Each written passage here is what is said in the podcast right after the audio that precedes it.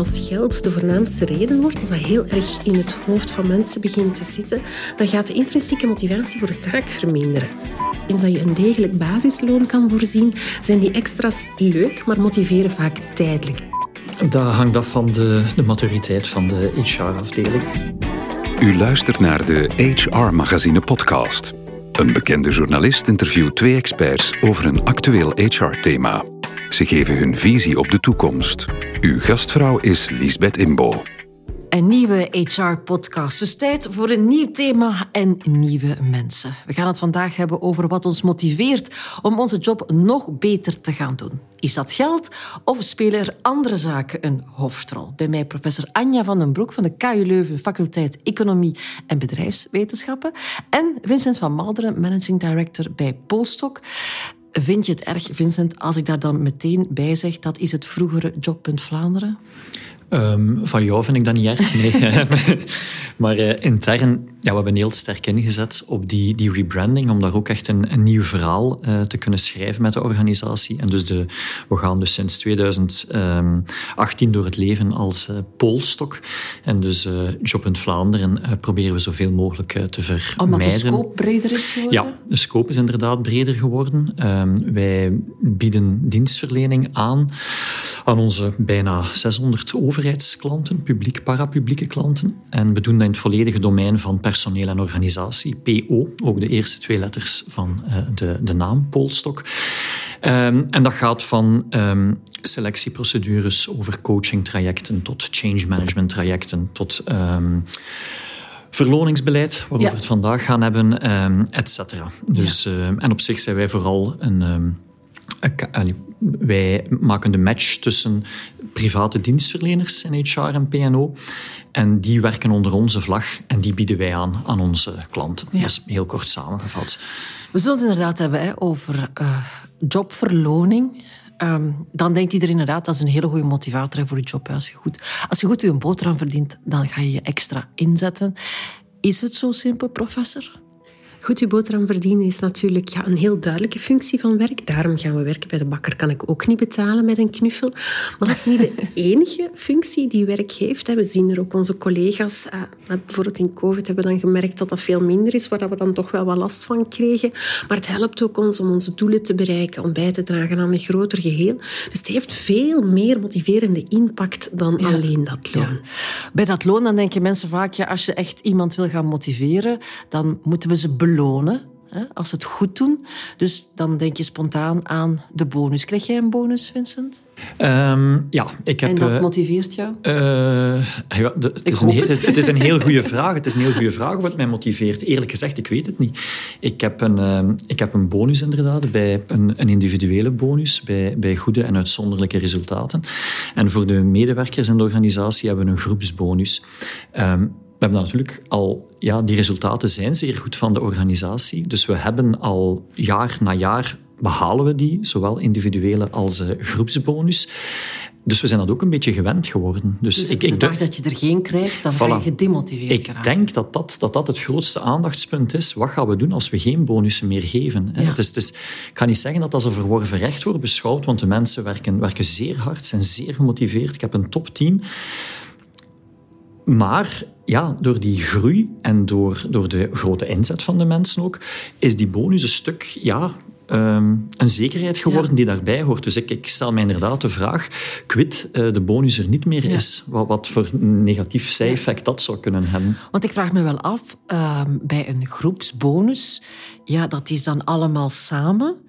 Dat kan, denk ik, maar u bent de professional, zowel uh, versterkend werken, maar misschien ook verdelend. Want moest Anja beter haar best doen, dan zou onze bonus misschien ook beter kunnen zijn. Ja, het is een heel complex proces. Hè. Dus in de eerste plaats, bonussen hebben twee um, functies, motiverende functies. Enerzijds laat het ons competent voelen, zoals Vincent zegt, in tijden van groei. We hebben allemaal hard gewerkt. Hier is de bonus, hè, dat is echt een, een, uh, een pluim op je hoed. Het is op team van de juf van vroeger. Voilà, absoluut. En de sticker erbij. Hè. Maar anderzijds merken we ook van, kijk, als geld de voornaamste reden wordt, als dat heel erg in het hoofd van mensen begint te zitten, dan gaat de intrinsieke motivatie voor de taak verminderen. En dat is natuurlijk wel een probleem. Als je het alleen nog maar doet om die bonus te bereiken, als die in je hoofd het belangrijkste is om jou van dag tot dag te gaan motiveren, werkt dat eigenlijk demotiverend. En dat zien we dan vooral wanneer dat de bonus wegvalt. De initiële motivatie die er was, valt weg als ook de bonus wegvalt. want dat wordt dan misschien bijna ervaren als een soort straf. Absoluut. Hè? En zeker in teamcontexten, waarin dat er heel veel factoren zijn die kunnen meespelen, valt dat competentiegevoel een beetje weg. Inderdaad, hè? Eén, iemand van ons had misschien beter zijn of haar best kunnen doen, waardoor we die bonus wel uh, hadden kunnen bereiken. Dus je krijgt wat naijver, je krijgt demotivatie, mensen die een beetje... Ja, ja Wat zegt u dan eigenlijk, als we dan al een bonus doen, doe het dan individueel en net niet in groep? Of... Ik denk dat het heel belangrijk is om die team, teamdynamieken mee te nemen en ook te kijken naar alternatieve manieren van belonen. Dus misschien kan je het geld dat je anders in bonussen steekt wel bijvoorbeeld gebruiken om mensen verder te laten ontwikkelen, om een extra collega aan te nemen om de werkdruk te verlagen. Dat zijn alternatieven die je kan overwegen. Je hebt natuurlijk ook het omgekeerde. Ik ken iemand die vroeger bij een bank werkte bonussen kreeg als hij grote klanten binnenreef. Werkt nu bij een andere bank waar dat niet zo is die is super gedemotiveerd, want het doet er niet toe of ik voor 1 miljoen klanten binnenhaal of voor 100.000 euro klanten binnenhaal. Dus het werkt toch langs twee kanten. Ik denk dat uh, het, het is, uh, wat Anja ook net zei, het is die, die doelstelling zelf die heel belangrijk is. Hè. Um, en of daar nu een bonus tegen staat of niet, je moet erkend worden voor het behalen van een doelstelling. En idealiter een doelstelling die ook zelf wat kan vormgeven. Dat vind ik net het, wel de interessante oefening aan de, de groepsbonus die wij uh, uh, doen voor het personeel van Polstok. Is dat dat je als, als management ook um, verplicht om die teamdoelstellingen zeer duidelijk te formuleren, zeer helder, zeer meetbaar. En, en dat daar een bonus tegenover staat, des te beter, dat is leuk. Iedereen heeft een, een mooi extraatje op het einde van het jaar. Maar het gaat vooral ook van die dynamiek dat je creëert. En ik, ik, ik snap wat je zegt, hè, daar, dat, dat daar teamdynamiek in meespeelt, sowieso. Maar aan de andere kant heb je wel zo het gevoel van, met ganse team gaan we weer voor dit jaar. En we zetten daar samen onze, onze schouders onder. Wat mij bijvoorbeeld bij de laatste, ooit zei eens een collega van, ja, ik... Eh, ja, maar voor die, die groepsbonus te behalen, ik, ik heb niet het gevoel dat ik daar sterk op weeg. Ik denk dat iemand was die meer in de boekhouding werkte, dacht ik.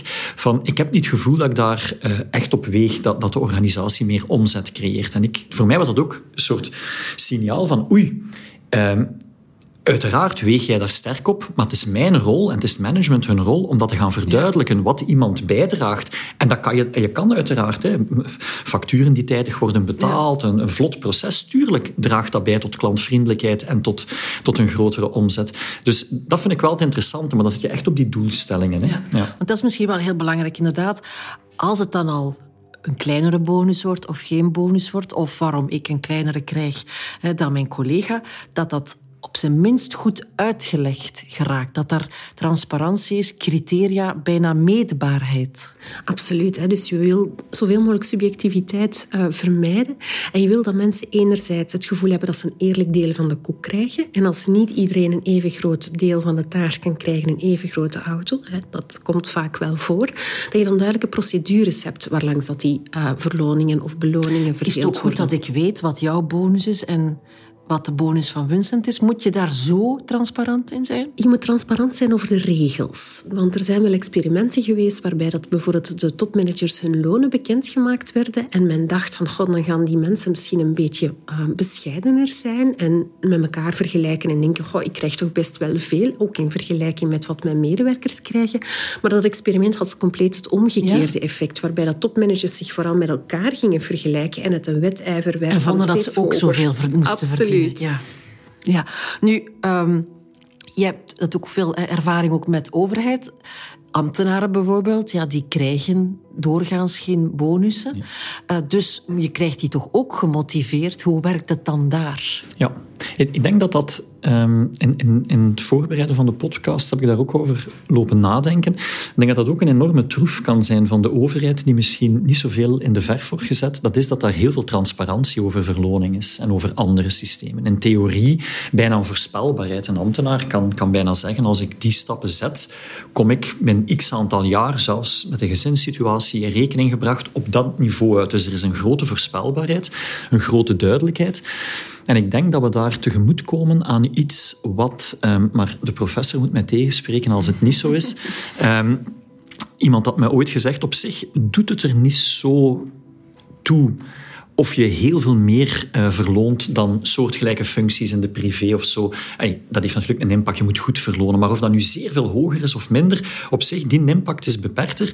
Je moet zien dat er interne billijkheid is. Dat ik denk dat dat net een zeer een negatief effect kan zijn als je niet transparant bent over, over de lonen. En iemand heeft het gevoel dat een collega die hetzelfde werk doet, of misschien minder werk doet, een hogere verloning heeft. En, en dat zijn zaken die in een private context is daar veel minder transparantie over. Er is zoiets als loononderhandelingen ook. Eh, dus er spelen andere factoren mee. beter in dan de andere. En dat ook. Maar dat, dat vind ik absoluut. Als iemand beter is, kan je ook meer verlonen als het opnieuw transparant is.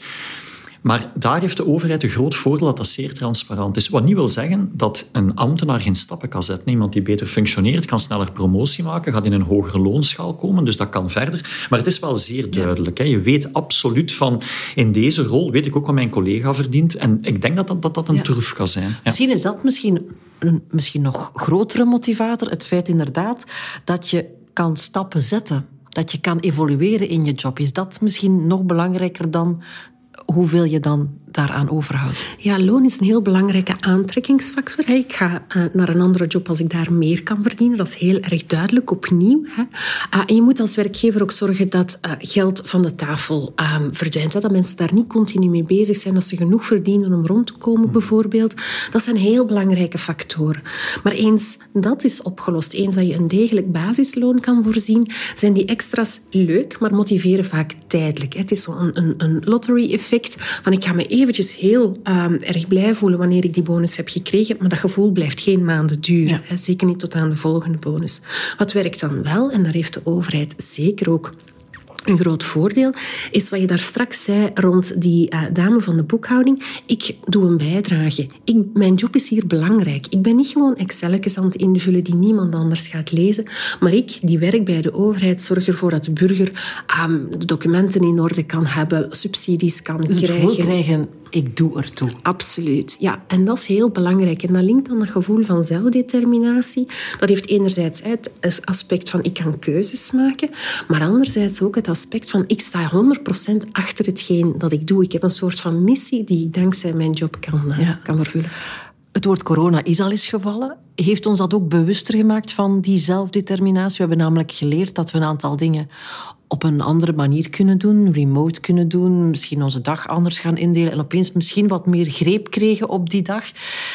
Is dat behouden ook iets wat motiverend werd, namelijk het feit dat ik mijn job moet doen, dat werk moet gedaan hebben tegen vrijdag 14 uur, maar dat ik dat voor een stuk zelf kan invullen. Dat is zeker een belangrijke factor. En bij het uh, telewerk zeker ook het feit dat we ons leven makkelijker kunnen inrichten. Ik kan de kinderen van school gaan halen, ik kan op tijd bij mijn hobby's geraken, ik kan misschien een oude hobby terug oppikken, omdat ik zoveel van thuis mag werken. En ja, dat heen en weer reizen, dat pendelen, wat heel stresserend en tijdsconsumerend is, valt weg. Um, dus dat heeft zeker voordelen. En ja, thuis kunnen werken heeft, geeft wel wat keuzes. Misschien de combinatie kunnen maken thuiswerken, kantoorwerken. Als daar ook keuzes kunnen ingebouwd worden, rekening houden natuurlijk met de andere collega's, kan dat zeker een motiverende ja. impact hebben. Dat is misschien niet altijd zo evident, want ja, mijn wishlist is misschien niet jouw wishlist. Mm -hmm. Nee, dat, dat zal ook zo zijn. Daar zit zeker een individualiteit in. Ik zou er even verder op willen inpikken op het voorgaande um, rond die, uh, die doelstelling en dat hoger doel. Hè. Dat, dat, dat, dat ook motiveert en voldoening kan geven. Hè. Er wordt heel vaak gesproken, mijn zinziens, veel te veel over purpose. Hè. De, de, het, het, het hogere doel van een organisatie. En ik vind dat um, overheden die hebben een echte purpose. Ik vind, ik ga nu... Ja, ik, ik, ga, eerlijk zijn, ik erger mij daaraan, nu met de, de crisis in Oekraïne, hoe heel veel bedrijven daarop springen. Bijna ook met Black Lives, Matter had je dat ook. Met zo, uh, het is nu vandaag dag van antiracisme, en dan zo heel veel bedrijven springen daarop alsof dat zij zo, kijk, onze purpose is ook dat, terwijl dat je weet, is dat zo? Ik weet dat niet. Ik denk dat meer soms wat branding is. Een overheid die kan dat echt waarmaken en maakt dat ook echt waar. Als je ziet nu de, de, het, het managen van, de, van de, de vluchtelingencrisis uit Oekraïne, hoe lokale besturen daar een ongelooflijke snelle rol in spelen, maar ook met COVID het opzetten van die vaccinatiecentra, de vrijwilligers daar rond, gans die organisatie, dat is purpose. En zeg je dan dat motiveert ja, die medewerker absoluut. om deel uit te maken van absoluut, dat verhaal? Absoluut. En ik denk, denk dat hier opnieuw een grote troef ligt uh, voor overheden om dat verhaal heel waarachtig, geen verkoopspraat, maar heel waarachtig te brengen. Ja. Dat, dat is motiverend. En mensen kiezen... Er zijn echt profielen uh, die kiezen voor die... Uh, die, die duidelijke purpose, die, die duidelijke meerwaarde die ze kunnen doen, los met een billijke, goede verloning, maar dat hoeft dan meer dan ook niet... Uh, ja. Allee, dat hoe is vertaal je dat dan naar de privé? Want er is nog altijd meer privé dan overheid. Ja, dat klopt. En pleit absoluut niet dat iedereen uh, ambtenaar of zo zou moeten... Uh, we moeten niet naar, naar Russische toestanden, maar... Ehm, wat zou voor ja. jou dan... Wat is dan hè, want we hebben het gehad over ja. zelf je, je, taken kunnen invullen, die, die, die autonomie. Is dat het dan? Of zie je andere dingen die crucialer zijn? Ja, ik denk noem een kat een kat. Hè. Wat, voor wat staat het bedrijf in de privé? Wat, wat, doen jullie echt? Wat willen jullie echt? Ze heel duidelijk in die doelstellingen van de organisatie. Die teamdoelstellingen, individuele doelstellingen. En wederom komen we daar op het verhaal. Als dat voor die medewerker heel duidelijk is, dit wordt van mij verwacht. Hier word ik op mijn competentie aangesproken. Ik ben, ik ben goed met Excel-tabel en ik kan dat hier bewijzen in die job. Dat gaat voldoening geven. Daar zitten we echt op intrinsieke motivatie, het ABC-model. Uh, die, die verbondenheid voelen met de doelstellingen, verbondenheid met het team. Um, en die autonomie. En dat ja. zelf kunnen vormgeven. En ik denk, als je daar, of dat nu overheid of privé is, als je, als je daar een, een HR-beleid rond kunt vormen, dan, dan ja. heb je een sterke motivator te pakken. Maar hoe spoor je dat altijd? Want ja, mijn intrinsieke doelen kunnen misschien anders zijn dan het groeipad dat het bedrijf voor ogen heeft of de kansen die er zijn. Het kan wel zijn dat er in mij ook een hele goede uh, floor manager zit, maar er zit nu eenmaal al een hele goede floor manager. Hoe, hoe, hoe ga je met die verwachtingen ook om, hè, die natuurlijk een deel van je motivatie zijn? Want ik wil doorgroeien naar dit of dat. Ik denk dat er een verschil moet gemaakt worden tussen twee verschillende doelen. Hè. Zoals eh, Vincent zegt, kijk, kunnen bijdragen tot het echte doel van de organisatie. En dan gaat het niet over, wij doen mee aan de kom op tegen kanker, maar wij zorgen ervoor dat er energie komt bij de mensen thuis bijvoorbeeld. Dus kijken naar uw meerwaarde als bedrijf. Maar dat echt in activiteiten van het bedrijf te gaan zoeken in plaats van allerlei extra dingen. Die zijn mooi, mogen gebeuren, moeten gebeuren, absoluut. Maar dag na dag motiveert mensen de inhoud van een job wat ze aan het doen zijn. En als ik u hoor spreken over de doelen, bijvoorbeeld ja, floor manager worden, dat is wat wij in de literatuur noemen een meer uh, materialistisch doel, een extrinsiek doel. Ik wil carrière maken, ik wil hogerop, ik wil meer status. Terwijl dat het net zo kan ook inhoudelijk zijn, hè? daarom niet ja, je wilt die job omdat je die misschien ook interessanter vindt. En dat is uh, het cruciale. Hè? Welke elementen in die job spreken jou heel erg aan? Kan je die kansen waarmaken in een andere functie met een andere titel? Fantastisch. Lukt dat niet, is het wel ook uh, een zaak om bijvoorbeeld als manager, maar ook als werknemer zelf te gaan zoeken. Zijn er andere jobs die niet, zo, niet noodzakelijk een promotie inhouden, maar die mij hetzelfde geven? Bijvoorbeeld grote projecten managen. Misschien kan dat ook in het, de huidige job. En dan is het als manager net zoals we daar straks gesproken hebben, dat een manager zich kan richten op die teamprocessen goed vormgeven, mensen laten zien hoe dat ze daarbij bijdragen, iedereen mee in het bad krijgen, kan een manager daar ook zoeken naar, oké, wat zijn doelstellingen die echt motiveren en om daar vooral te gaan naar hoe breng ik inhoudelijke meerwaarde, hoe kan ik zelf ja. groeien, dingen gaan ontdekken, hoe kan ik meer zorg dragen voor anderen. Is HR of zijn de mensen van HR daar voldoende mee bezig om dat voor iedereen in het bedrijf te doen? Dat hangt af van de, de maturiteit van de HR-afdeling. Um, ik kan daar ook geen. Um, ik, ik ken grote bedrijven die daar slechter op scoren. Ik ken kleine bedrijven die daar innovatief gaan op scoren en zaken inzetten. Dat hangt echt vanaf van, van hoe, hoe sterk is de HR-afdeling. Wat ik wel kan zeggen is dat dat een zeer moeilijke oefening is. Een, een, een, Waarom? Omdat je kan niet alles structureren. Je zit, je zit met een aantal ongekende factoren. En je, je doet ook een stuk predictie naar de toekomst toe. Je, je creëert feitelijk een soort verhaal voor de organisatie voor de komende twee, drie jaar, waar mensen in kunnen groeien. Uh, waar mogelijk niet iedereen kan in groeien. Uh, voor mij is een heel belangrijke daarbinnen, is, uh, en dat wordt al lang gezegd, maar ik zie toch nog te vaak in praktijk, is dat promotie maken of een, een, een inhoudelijk complexere rol aan, aannemen, want daar gaat het feitelijk over, dat is groei. Dat, dat, wil niet zeggen dat je ineens tien mensen onder u moet hebben. En, en dus, dat je zoveel meer zal verdienen. En ja, oké, ik vind wel dat ten opzichte, als uw rol complexer wordt, mag daar ook een billijke verloning tegen staan, zeker. Maar het is niet, het mensen die goede teammanagers zijn, het mensen die minder goede teammanagers zijn. Dus vergeet die expertencarrière ook niet. Dat kan ook. je moet mensen inzetten waar, dat ze, waar dat ze best kunnen floreren en waar dat ze kunnen groeien. Um, dus het, het is absoluut geen makkelijke oefening. Um, ik, ik, pleit daar ook voor heel grote transparantie. Um, duidelijk van op, op voorhand zeggen tegen de medewerkers van kijk, dit zijn een aantal pistes die we kunnen nemen. Um, er kunnen ook door toeval een aantal rollen vrijkomen. Iemand vertrekt of iemand heel talentvol blijft op een post zitten. Hè. Dat zijn zaken die kunnen gebeuren. Dus we beloven zeker niet de hemel, maar creëren een realistisch verhaal met, met duidelijke stappen. En communiceert daar heel, heel uh, transparant over. En, en ook in, in uw performance management cyclus en uw evaluatiegesprekken. Wacht daar niet mee om dat ene keer op het einde van het jaar te doen, maar zit daar continu mee bezig. Je weet waar mensen naartoe willen, wat je maar kan aanbieden en probeert daar een match te vinden. Dat lijkt me wel zo'n beetje om, om af te ronden, uh, professor, wat ik constant hoor terugkomen is inderdaad... Um, zorg dat, dat zowel de, de werkgever, de HR-verantwoordelijke, als de werknemer... dat die op, op dezelfde lijnen geraken, dat die dezelfde taal spreken en dat die elkaar echt verstaan. En dus ja, transparant, eerlijk, niets beloven. Dat is, de communicatie is eigenlijk super essentieel in heel dit verhaal. Ja, absoluut. En echt met elkaar in gesprek gaan. Hè. En dat gaat niet alleen door uh, bedrijfs-e-mails uit te sturen naar iedereen. Dat gaat ook over mensen echt persoonlijk leren kennen. En dat is absoluut geen evidentie om alleen te dragen door de HR-afdeling. Daar komt heel de organisatie bij kijken, ook leidinggevende.